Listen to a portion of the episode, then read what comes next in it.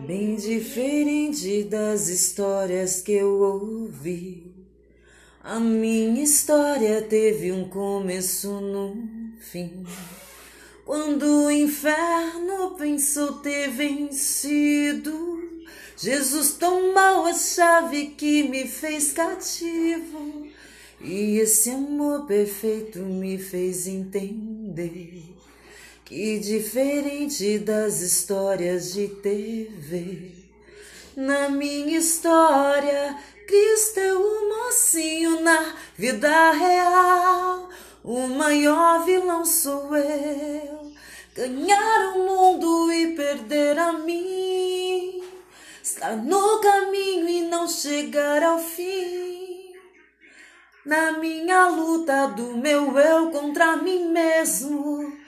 Os meus gigantes são os meus próprios desejos. O que sai contamina mais do que entrou. Só Deus sabe o perigo de um homem sem amor. Olhar para a cruz é como olhar para um espinho. Reflete a glória que reflete os meus domínios na vida real.